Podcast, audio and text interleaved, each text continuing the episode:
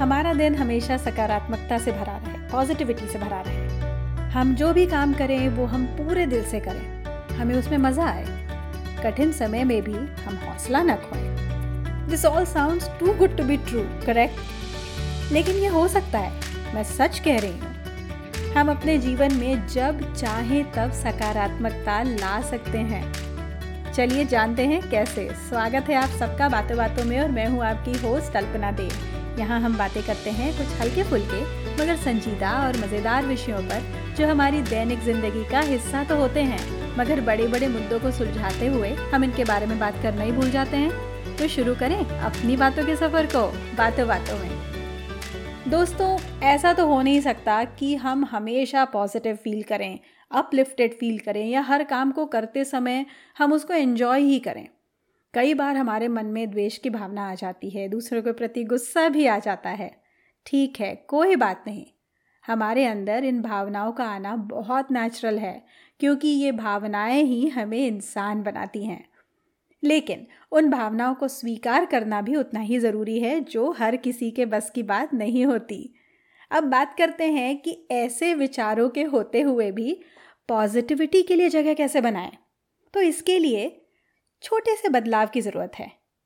Growth mindset इसके बारे में शायद आपने सुना होगा। किसी भी तरह के बदलाव के लिए ग्रोथ माइंडसेट का होना बहुत ज़रूरी है, क्योंकि जब हमारा ग्रोथ माइंडसेट नहीं होगा, उस टाइम पे अगर कोई भी बदलाव, चाहे वो हमारी अच्छाई के लिए भी होगा, फिर भी हम उसको एक्सेप्ट नहीं कर पाते हैं। जीवन में छोटे से छोटे बदलाव के लिए हमारे मन की तैयारी का होना बहुत ज़रूरी है। वो बदलाव शायद कुछ डिस्कम्फर्ट लेकर आए, शायद वो डिस्कम्फर्ट कुछ छोटे समय के लिए हो। लेकिन अगर हमें कुछ करना है तो उस डिस्कम्फर्ट को फेस करना पड़ेगा। शायद हमें उस बदलाव से एडजस्ट होने के लिए कुछ दूसरे बदलाव करने पड़ेंगे, जिससे हम उस बदलाव को हमारे साथ ही साथ, हमारे साथ जो लोग हैं, जो उस बदलाव से अफेक्ट होने वाले हैं, या जिन पर उस बदलाव का असर पड़ने वाला है, वो भी उससे ईजिली एडजस्ट हो जाएँ। इस समय विजुअलाइजेशन टेक्निक बहुत फ़ायदेमंद साबित होती है। हम कई बार इस टेक्निक का इस्तेमाल करते हैं, लेकिन हम अक्सर अच्छी और हैप्पी सिचुएशंस में करते हैं। चैलेंजिंग सिचुएशंस में क्या हम कभी सोचते हैं कि इसके बाद हमारा रास्ता आसान ही हो जाएगा? ये कठिनाई सिर्फ़ थोड़े समय के लिए है। हमारे मन में तो सबसे पहला ख्याल मतलब मैं ये ना करूँ, यही आता है। पता ही आता है कि नहीं? कई बार इन चैलेंजिंग सिचुएशंस में कुछ कठोर फैसले भी होते हैं, जो हमें कुछ मौक़ों पर लेने पड़ते हैं।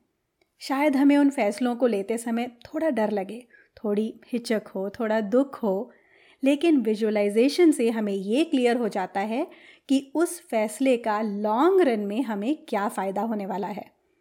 कई बार ऐसे कुछ काम भी होते हैं, जो हमें करने ही पड़ते हैं, वो हमें चाहे अच्छे लगें या ना लगें।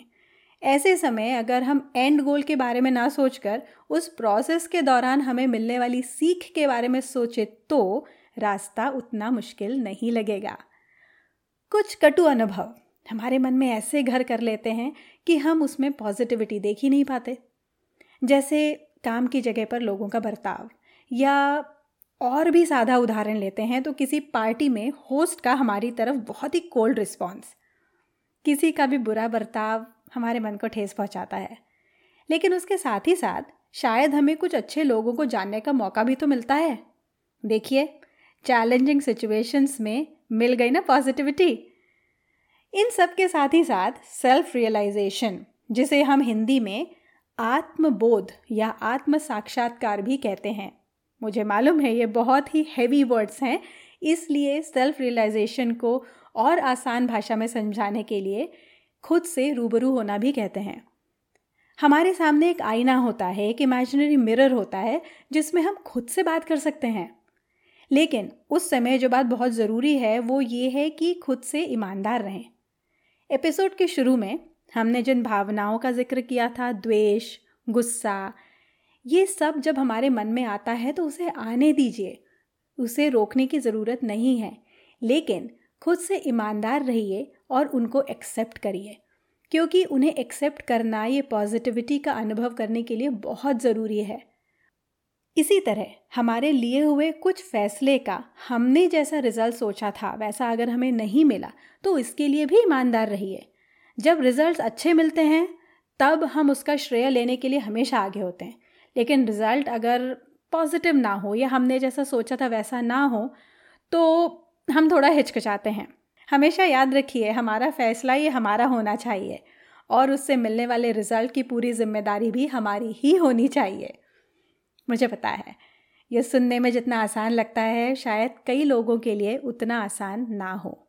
मगर कोशिश तो करके देखिए, एक हफ़्ते में नहीं, शायद एक महीने में भी नहीं, मगर धीरे धीरे करके इसका परिणाम आपको ज़रूर दिखाई देने लगेगा। खुद के मन और दिमाग को शांत रखने के लिए ये कोशिश तो बनती है। आज के लिए बस इतना ही। अगर आपको ये पॉडकास्ट पसंद आया तो बातों बातों में के अन्य एपिसोड ज़रूर चेक करें और इसे सब्सक्राइब करें। अगर आप इस शो को आई पर सुन रहे हैं तो मैं आपसे अनुरोध करूँगी कि आप इसे अपनी रेटिंग और रिव्यू भी ज़रूर दें, जिससे और बाकी के लोग भी इस पॉडकास्ट को ढूंढ सकें। अगर आप मुझसे जुड़ना चाहते हैं तो आप ट्विटर पर अल्पना अंडरस्कोर देव इंस्टाग्राम पर अल्पना बापट और अल्पना अंडरस्कोर वॉइस ओवर्स और फेसबुक पर मदर्स गुरुकुल के नाम से भी सर्च कर सकते हैं। आप मुझे अपने फीडबैक सजेशंस या अगर आपके पास कोई आइडियाज़ हैं जो आप चाहते हैं कि मैं इस शो पर डिस्कस करूँ तो आप मुझे बातों बातों में podcast at Gmail dot com पर भी संपर्क कर सकते हैं। और अगर आप इंग्लिश में पेरेंटिंग पर आर्टिकल्स पढ़ना पसंद करते हैं तो आप मेरा ब्लॉग डब्ल्यू को चेक कर सकते हैं। तो फिर मिलते हैं, जल्दी ही। तब तक के लिए खुश रहिए, स्वस्थ रहिए और मुस्कुराते रहिए। Bye bye.